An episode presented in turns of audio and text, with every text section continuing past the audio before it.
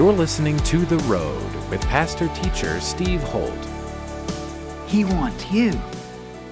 He doesn't want your money. He doesn't want your, your gifts or your talents. He wants you.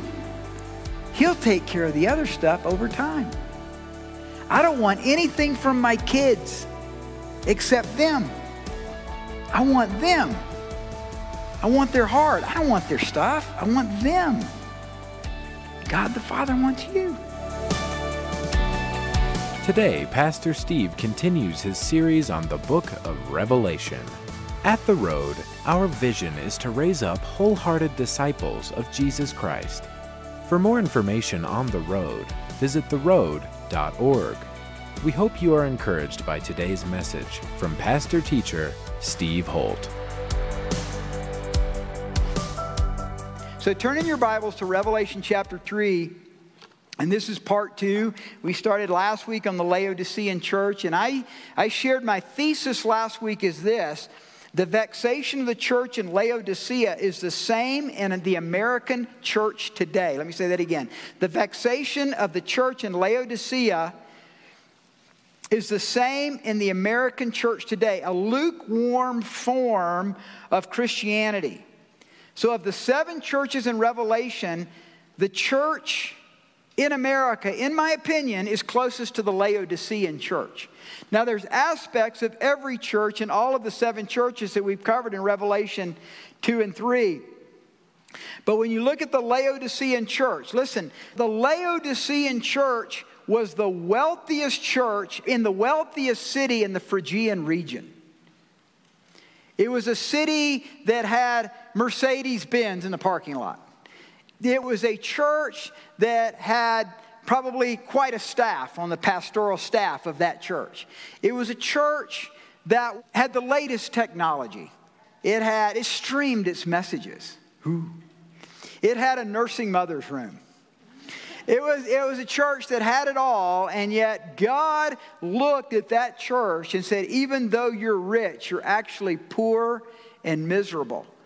And, and I believe that God has so blessed our nation that we're at a time in our history where we have to go deeper than just the physical wealth of how God has so poured out his grace upon America, which I am I am a recipient of. I'm blessed by, and all of you should know the blessings of that. I'm glad you're experiencing that. But to remember that the heart of God goes so much deeper. So we looked at the first part of this, and we actually looked at the problem last week, and I'm just going to sum it up a little bit again this week, and then we're going to look at the solution. What I love what I love about the Laodicean commendation and criticism here is that Jesus actually says in this passage, like no other church, I counsel you. Wouldn't it be great to have Jesus as your counselor? A lot of great counselors out there, but Jesus would probably be the best one. And he actually, he actually brings counsel. And that's what we'll look at a lot. So look at verse 14, and let's cover a little bit of what we covered last week so we can um, understand where we're going with this in relation to God's counsel. To the angel of the church in the Laodiceans, write, these things say the Amen, the faithful, the true witness, the beginning of the creation of God. I shared with you last week that this is the passage, this is the verse that Jehovah Witnesses use. And they say because it says the beginning of the creation of God, that it's a misunderstanding of a Greek word that they make it sound like when they're presenting to you at the door, when they knock on your door, or the Bible that they use, that Jesus was the first creation of God. And I shared last week, and you have to listen to it, you have to stream it and watch it again, but I shared the fact that that actually means that Jesus was part of the initial creation of God. And so we have John chapter 1 and we have Colossians chapter 1 that speak of Jesus is a part of and dwelling with God the Father in creation. He wasn't the first creation, he was a part of the first creation. I know your works, that you are neither cold nor hot. I could wish you were cold or hot. So then, because you are lukewarm and neither cold nor hot, I will vomit you out of my mouth. Verse 17, because you say, because you say, I am rich, have become wealthy, and have no need of anything or no need of nothing. I have need of nothing, and do not know, actually, from God's perspective, that you're wretched, miserable, poor, blind, and naked. Now, he's not saying that, that riches in and of itself is bad.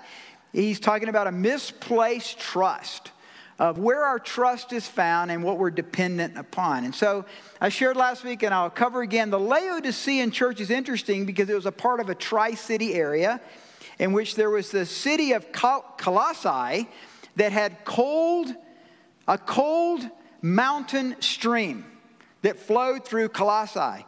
And then there was Hierapolis, which was six miles away, that had hot springs. And from Hierapolis, there was an aqueduct that had been built that ran those hot springs all the way, six miles, open aqueduct, into Laodicea. And by the time those hot springs, that hot water had gotten to Laodicea, it was lukewarm. And so they immediately could understand what he's talking about, about lukewarm waters. And I brought my water bottle up here because I carry this almost everywhere. And it's a reminder to me to drink this amount of water at least each day. And I usually don't, but anyway, I, I do carry this with me. And so what happens is I put this thing in my, my truck, and then I go into meetings and stuff. I don't just carry it around with me everywhere. Maybe I should. But when I get it, it's almost always lukewarm and it's nasty and it's gross, and that's why I don't drink all of it. So, but this is also a reminder to pray until something happens, push. And I don't do that very well either, but it's just a reminder. So I just carry it around because it makes me feel better. But actually, that thing gets lukewarm and it's yucky, and you've all had lukewarm water and it's, it's nasty. Here's why because water coming from a spring is always hot or cold. Did you know that? I mean, it's always, God doesn't produce from the ground springs of lukewarm water. He has springs of cold water, which makes our beautiful mountain streams. Or he produces medicinal waters, oftentimes kind of sulfur based waters, which are hot springs. And when I lived in Japan, I used to love to go to these islands south of Tokyo. We take a ship out there during our vacation time. It was my favorite place in the whole world. And I'd go there, and what I loved about it is we could snorkel out in the ocean, and it was kind of frigid, cold water. But then there were hot springs in the rocks right next to the surf. So it was really cool. So we'd come in, we'd take all our, our if we were scuba diving, we'd take all the scuba stuff off. We were snorkeling, we'd take snorkeling stuff off. And then we just go in the hot water. It was really neat. And so you had hot hot water, ah, you know, like relaxing. And then you had cold water where there was a lot of life and fish and, and kind of an adventure to be in the cold water. And so God made uh, water to be cold that's refreshing or hot that's medicinal and relaxing, but He didn't make lukewarm water. And lukewarm people are boring. I mean, they are. I mean, the reality is, is you know, you're kind of boring because lukewarm people attract lukewarm people. And so you, you get around them and it's a lukewarm conversation. And so, so and it's like, you know, and you're, you're trying to be nice and, uh, you know, ask good questions everything because you're a good pastor and all that. But the reality is, you get around hot people on anything, they get you fired up. I mean, around here, it's maybe it's the Broncos. You know, you get around people who are Broncos, and it's like, oh, I mean, they know everything about the Broncos, everything. It's like, and you, you know, you're trying to think of something to say, and like me, I don't know that much about the Broncos. I just, it's just W or an L. I mean, in the last game. Um, I usually know who the quarterback is and always go, now, Tim Tebow's not the quarterback anymore, right? Yeah. Oh, what? Are you, you're an idiot, you know. But, but hot people tend to attract hot people and they're going somewhere. There's some there's momentum to their life. And lukewarm people, Jesus says he vomits them. I mean, we're talking like projectile vomiting. And so lukewarm people give Jesus stomach flu. And, uh, and sometimes in our family, with all the kids that we have, oh, I hate that. That's like the worst thing ever is when one kid gets sick. We just had this. We had th- go through three, and then it's like, oh, and he's sick. And then we thought we were just, and then another one's sick. And we said, quit drinking the same drinks out of the same, put them in the dishwasher, please. And it's like, no way. It's, everybody still gets sick. But the reality is, is that God hates that. And so I talked about a few things. So here, here's, I want to give you four types of lukewarm people. I covered it last week. I'll cover it really quick. And then we're going to get in to the solution that Christ gives. Number one, I think this is one of the issues a lot with American Christians, and I'm going to call it emotion based faith. So, number one type of lukewarm person is an emotion based faith person. That is, they have this flimsy emotional faith. If they feel good about God, if they have a great worship time, if they have a great quiet time, they're awesome for about 24 hours, you know? But soon as difficulties come, issues of testing come their way, they collapse into their emotions because they've never developed. And by the way, I'm for emotional faith. I'm totally for it. I believe we're supposed to know God's love in an emotional way. Don't get me wrong. I preach it all the time. But if it's not built on a conviction based in God's word, you're going to really struggle you're going to really struggle. And so, lukewarm people tend to be emotion based to the degree that they don't have a strong conviction when hard times come. And again, you can listen to last week to hear more about that. Number two, armchair Christianity. Armchair Christianity, comfortable. I call it a just good enough walk with God. It's just good enough. They don't want to be challenged too much.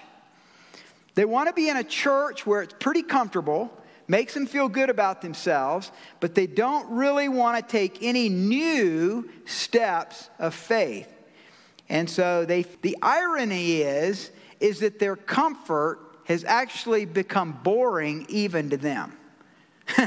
so they're actually bored with their faith.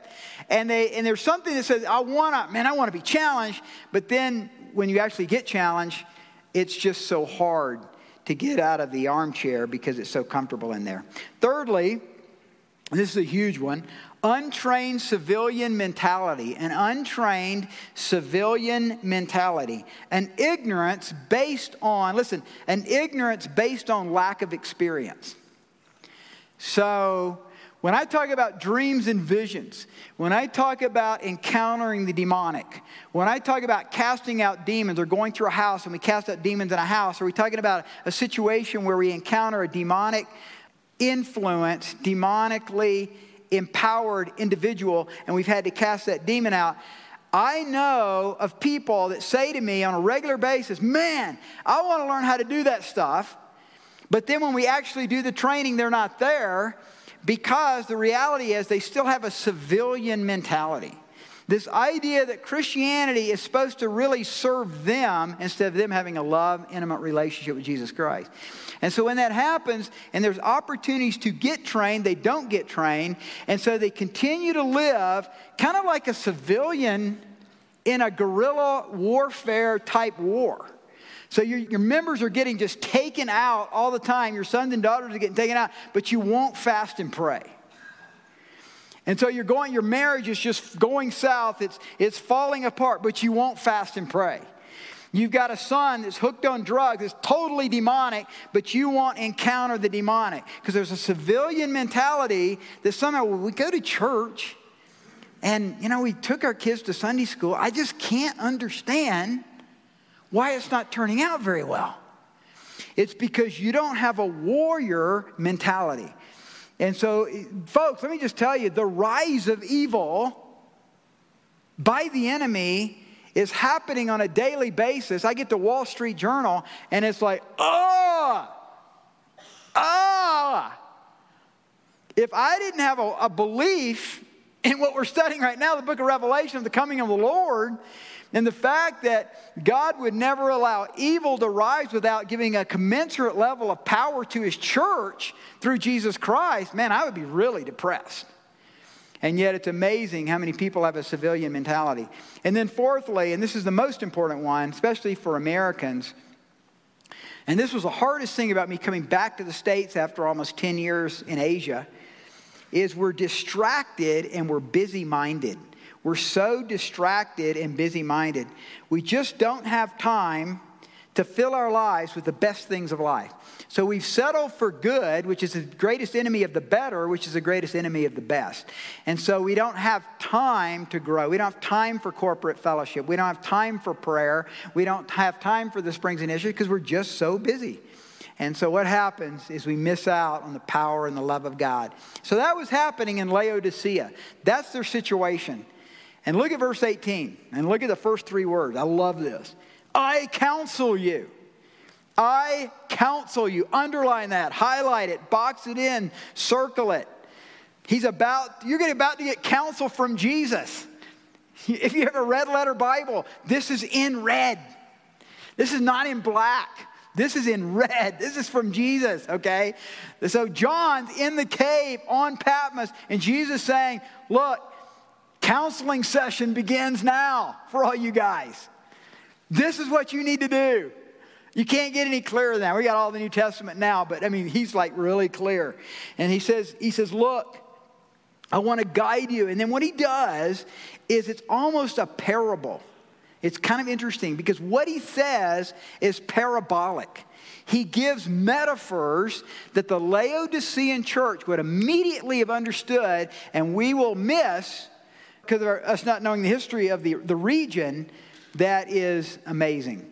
So he says this. Here's the first thing he says I counsel you to buy from me gold refined in the fire that you may be rich and white garments so you may be clothed, that the shame of your nakedness may not be revealed, and anoint your eyes with eye salve that you may see. Now, there were three major industries. Don't miss this. There were three major industries in Laodicea. Number one was banking. So, the first thing he talks about is gold refined in the fire. Second was wool, and he speaks there of white garments. And then third, he, it was medicine that one of the largest medical colleges, medical schools in that region was in Laodicea, and he talks about anointing our eyes with eye salve. So the first thing he says, number one, is this I counsel you to buy from me gold refined in the fire that you may be rich. Strategic banking industry that even Cicero, the famous statesman and philosopher, mentioned as the location where he cased his letters of credit. He's counseling, though, he's using that as a metaphor. Like you value gold, and you have one of the largest banking industries in the whole region. Just like you would case your gold with the bank, deposit your money at the bank, I want to counsel you to go after a different kind of gold. I want you to go after a gold that, just like gold, is refined in the fire. I want to talk to you about a different kind of gold by which you come forth gleaming with a faith that can take you through anything. So he's talking about, I'm going to call it faith gold. Can I just call it that? I'm just going to, I made that up. Okay. Faith gold that there's gold, gold, and then there's faith gold. And he's talking about a, a faith, men and women, that has gone through the fire and came out purified. So, to understand, I think part of this issue is Revelation 17 where we're, we're, not there yet, but we're going to get there. But it talks about Babylon. Let me just talk about it. The woman, I'm going to read from Revelation 17. Don't turn there. But it says, The woman was arrayed in purple and scarlet and adorned with gold and precious stones and pearls, having in her hand a golden cup full of abominations and the filthiness of her fornication. So this is during the, the Great Tribulation period. We're coming up on that. And on her forehead, a name was written. Don't miss this. Mystery, Babylon the Great, the mother of harlots and of the abominations of the earth. Now, we're going to talk about that when we get to Revelation 17. Some believe it's the Catholic Church, some believe that it's the Roman Empire, some believe that it's the Antichrist, but about seven different ideas about this. But here's what I believe. This is, this is one that I think many are starting to land on. Is we believe it could be the financial industry. So that actually the mystery of Babylon the Great, the mother of harlots, is actually the, the financial industry. So this kind of gold that will rule the earth, the banking systems, the stock market, the Dow Jones, the S&P 500. He looks at that, so just think of it that way. They're looking at that. Everybody he's talking to in Laodicea is probably pretty wealthy for the area in the area of Phrygia. He said, Look at that. See how important that is. I want to talk to you now about gold. Maybe another way to say it, I want to talk to you about stocks and bonds that have gone through a fire and been refined. That's kind of a dumb one because I mean, stocks and bonds don't go through fires and stuff. But gold did. And so he uses gold. And this is the way Peter, and if anybody understood this, it's Peter. The guy who boasted that he would, you know, he'd follow Jesus anywhere, I'll always be by your side, and then he denies Christ. He understood gold refined in the fire. He said this in 1 Peter 1. In this you greatly rejoice, though now for a little while, if need be, you have been grieved by various trials. Anybody here going through trials? Raise your hand if you're going through a trial right now. Pretty good trial. I mean, a pretty, a pretty bad trial. Raise your hand. Almost everybody in the room. Okay, so you understand. In this you greatly rejoice, though now for a little while, if need be, you've been grieved by various trials, that the genuineness, listen to this, that the genuineness of your faith, being much more precious than gold that perishes, though it is tested by fire, may be found to praise and honor and glory at the revelation of Jesus Christ. I mean, it's like he took this thing right out of Revelation. And, and so this is Peter. I, I, I remember I was thinking about this thing. Oh, it must be First John. No, it's First Peter. Peter saying this. He's saying, look, that's what trials are all about. That's the purpose of trials. You can rejoice in trials, James says, because by going through trials, you have the perfect result that God's building endurance, and there's a fire He's taking a lot of you through to refine you. And so, what they would do is they would take this impure gold, and in the old days, they would boil it. It's boiling, and, and the dross, the impurities would rise to the top. And then they had this skimmer and they would skim off this, the, the, the grime and the dirt and the impurities that were in it to the point where the goldsmith knew that this was pure gold when he could see his reflection in it. When he could see his, a clear reflection of himself, he knew it's pure, as pure as they could do it at that time. Jesus is taking you, the Laodiceans, and we as Americans through a refining fire as a country and us as individuals, a refining fire in our marriages and in our life and in our, in our situations at our jobs, so that He can look at you and see Himself. He's boiling those impurities out of your life, if you'll let Him, that He might refine you like gold. And so, this was something that Paul had to grow to understand.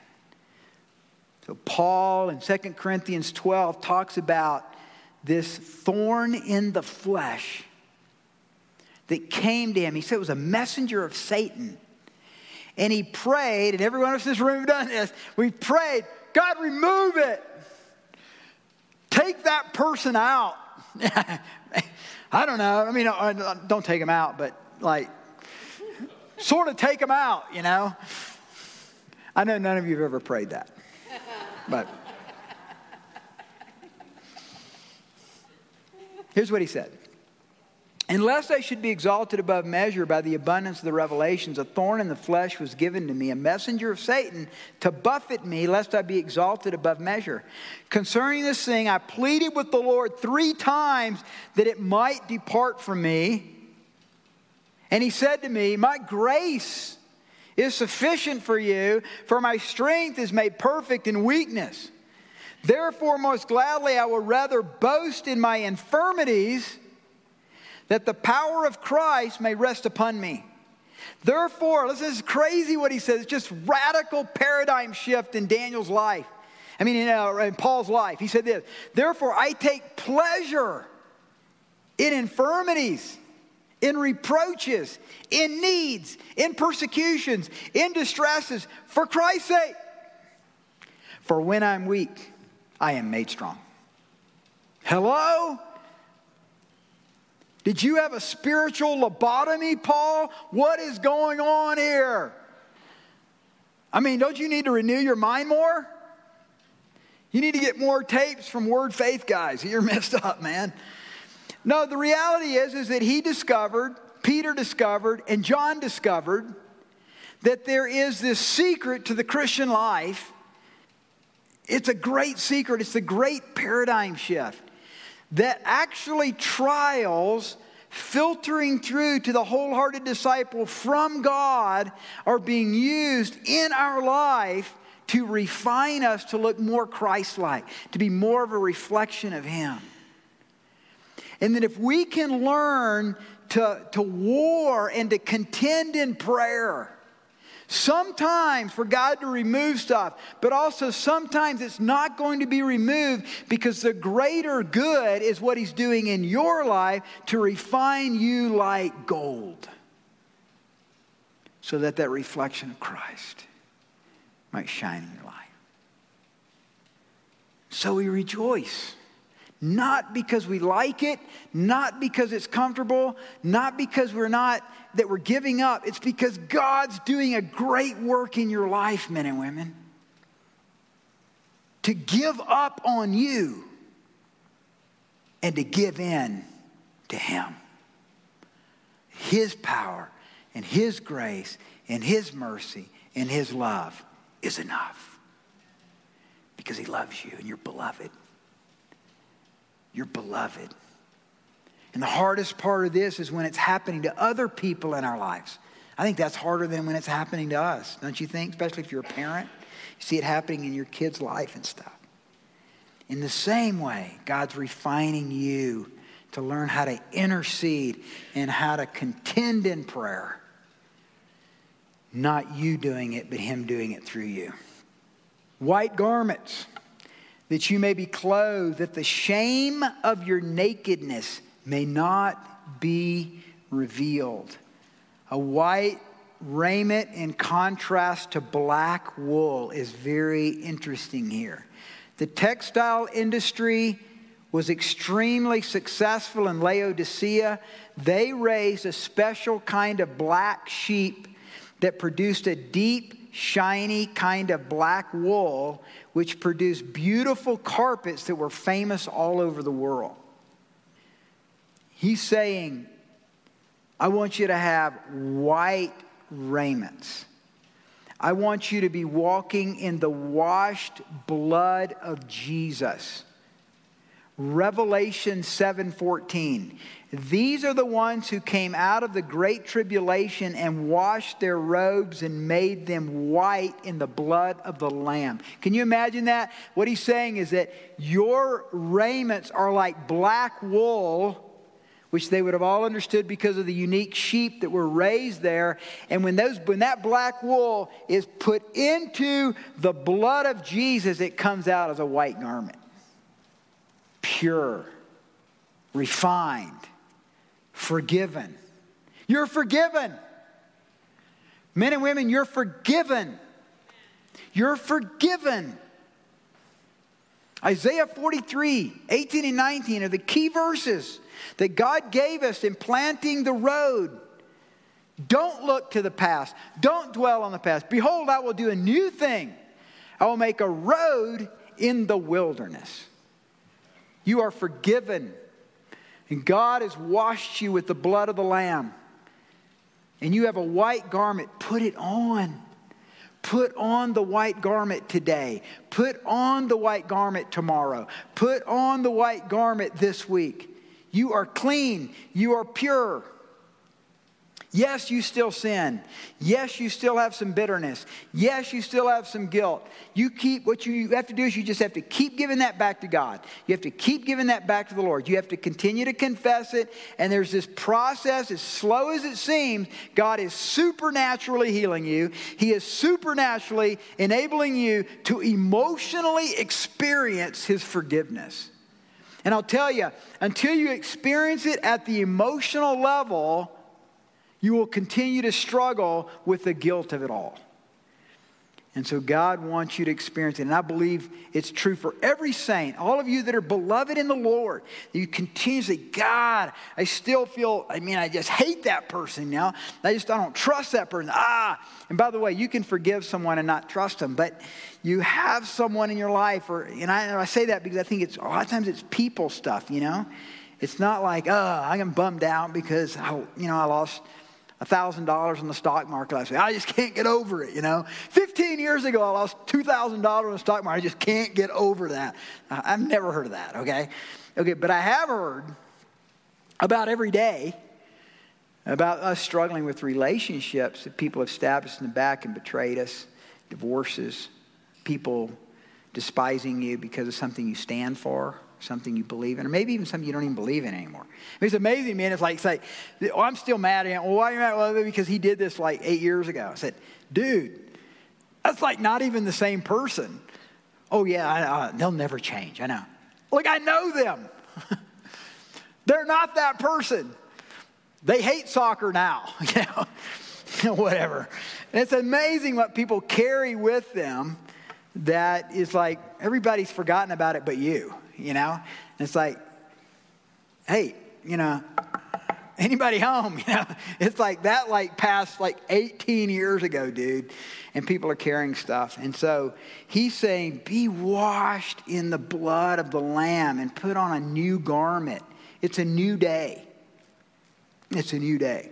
And anoint your eyes with eye salve that you may see. So the famous school of medicine was in uh, Laodicea specially known for its eye salve, an ophthalmic ointment, a Phrygian powder that we put in little tablets even today, but they look like little loaves of bread with some kind of a phosphorus in it, crushed with a combination of oil and powder.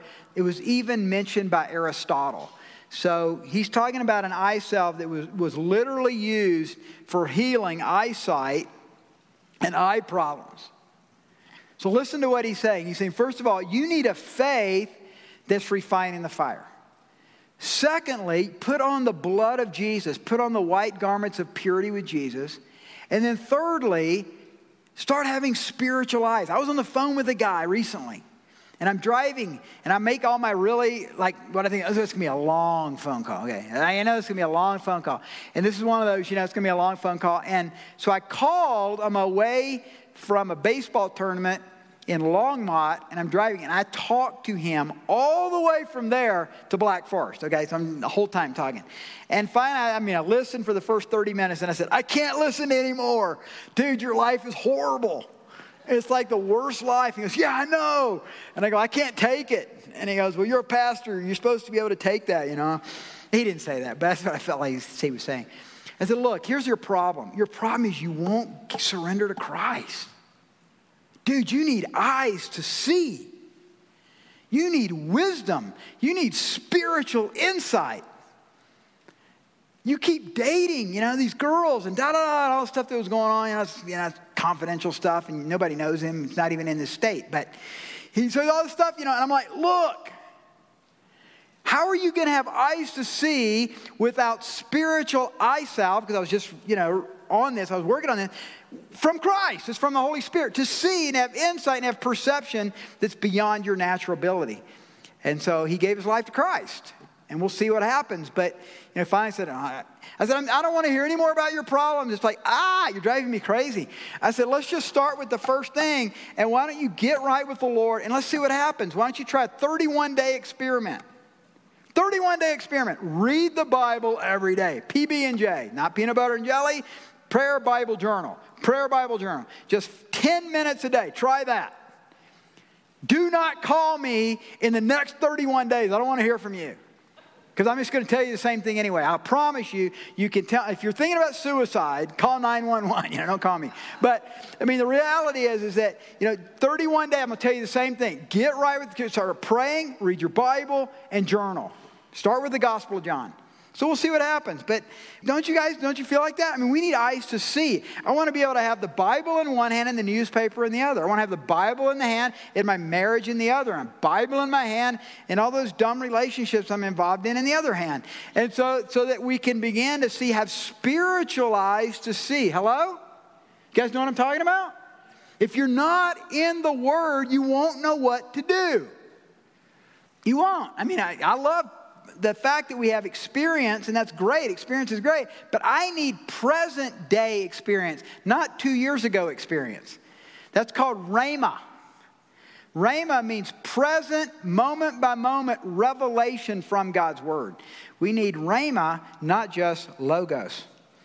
And as many as I love, I rebuke and chasten. Therefore, be zealous and repent. So, some of you need to repent in this room tonight. I mean, you, you just need to get right with God. And, you know, when we go into worship, when Luke leads us in worship, lift your hearts to the Lord. I mean, drop your crummy marriage, you know, behind and, and drop your issues at work and your jealousy and your strife and your envy and say, God, change me, transform me. I give you my heart, I give you my life, I give you my attitude. And man, Jesus loves that stuff. That's like Jesus' MO stuff. I mean, that's what he does. He's just looking for people. He's not looking for perfect people, he's looking for messed up people who want to be perfect. And, and he shows up and so he says, Repent. Hebrews says this My son, do not despise the chastening of the Lord nor be discouraged when you are rebuked by him. For whom the Lord loves, he chastens, and he scourges every son whom he receives. And so that's what God does. He's, in some of our cases, he's just chastening us, he's giving us a little spanking. I mean, did anybody grow I mean, anybody grow up where you got like paddled or something, you know, corporate. Oh, a lot of you. That's great. Must be from the South, man. I remember being chased around the house with a switch. And I mean, it hurt. And, they, and she just ripped my pants down, man. Take those pants down. When I, whew, whew, whew, by the way, I'm not suggesting you do that today. Somebody will turn you into DHS. Don't do it. It's not good. But that's what they did back then. So he's saying that I chasten you and he chastens you and he, and he, disciplines us because he loves us. And I think a better way to think of it is what my later my parents you know, my parents are like like really super liberal and stuff and everything. And it's like you think like no corporate, but they were not liberal in that. They were liberal actually in giving corporate pun, corporal punishment. Um, but then my dad changed somewhere like in junior high, and this is more what I've done is like 25 push-ups. What? You know, run around the house in the snow naked. Yeah, not really. Not really. I'm only kidding. But we do run around the house. That is something we do. That's harder in suburbans because you got, you know, jump that fence. You know.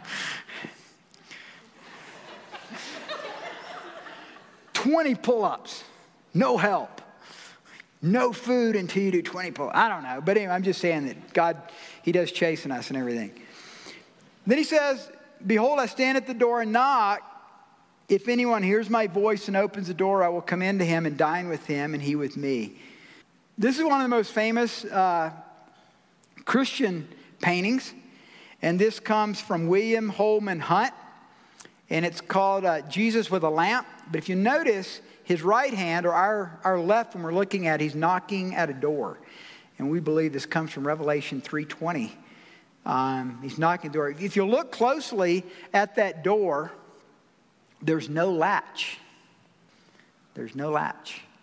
And uh, William Hunt was asked soon after the painting came out, "Is did you forget to do like the latch?"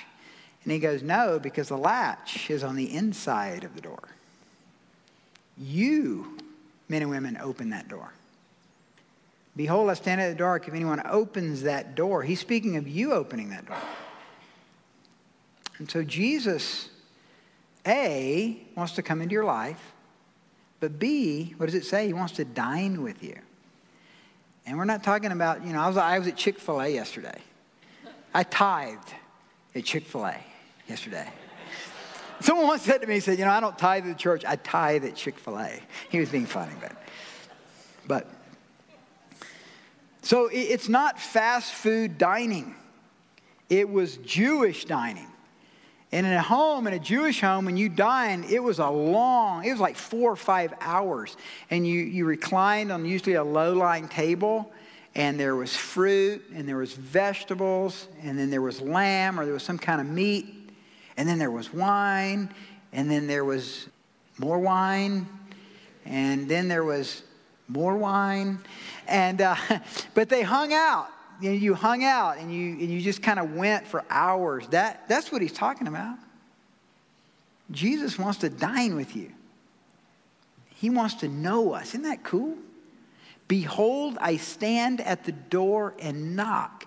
If anyone opens that door, I will come into him and dine with him. He wants an intimate fellowship, koinonia, relationship of personal integrity and personal give and take where we can be honest with him and he can be honest with us. If you've never opened the door of your heart to Christ, do it tonight during communion as we take the Lord's Supper. Get with one of us. Come up to me. Come up to one of our shepherds or stewards that'll be over here. Say, I want to receive Christ. I want to open the door of my heart. We would count it a joy and an honor to pray with you to receive Jesus Christ. You know, Jesus doesn't want anything from us, He doesn't want anything from you. He wants you. He doesn't want your money, He doesn't want your your gifts or your talents. He wants you. He'll take care of the other stuff over time. I don't want anything from my kids except them. I want them. I want their heart. I don't want their stuff. I want them. God the Father wants you. It's a good deal. Jesus wants to come into your life, change you from the inside out. The latch is on the inside of the door. We open it, He's knocking. And to him who overcomes, I will grant to sit with me on my throne, as I also overcame and sat down with my Father on his throne. He who has an ear, let him hear what the Spirit says to churches. You know why I like this last part is because Jesus seems to really dig overcomers. He really likes people who aren't quitters. Some of you have been quitters your whole life. As soon as the, the heat gets turned up, you book it. How about if we change that tonight? How about if we become overcomers? And we decide, you know, I've tried doing it in my own power for 35 years, and I'm really tired of me. I know what I can do. Why don't we see what Jesus can do? And he promises that you'll sit on the throne with him. So, evidently, he likes to sit on this big throne that we're going to look at. Actually, next week, we're going to look about a throne in heaven in Revelation chapter 4 and chapter 5 over the next couple weeks. And he likes to sit with overcomers. I like overcomers. I like my kids when they overcome. I like overcomers because there's just they just make me feel good. Because I want to quit so much. How about you? Anybody here like think about quitting every once in a while? Like, gotta get better than this, please. So then you hang out with overcomers, and Jesus likes to hang out with overcomers, and I think he dines longer with overcomers. So that's the counsel of the Lord. That's the way that we break lukewarmness. It's Jesus' counseling session tonight, and he shows us how. You've been listening to The Road with pastor teacher Steve Holt. We hope you have been blessed by today's message. To connect with us further, visit theroad.org. If you are walking through a difficult time, we want to pray for you. Go to theroad.org, click on the Ministries tab, and go to our prayer page to send us your prayer request. Thanks again for tuning in today, and be sure to listen to the next edition of The Road with Pastor Teacher Steve Holt.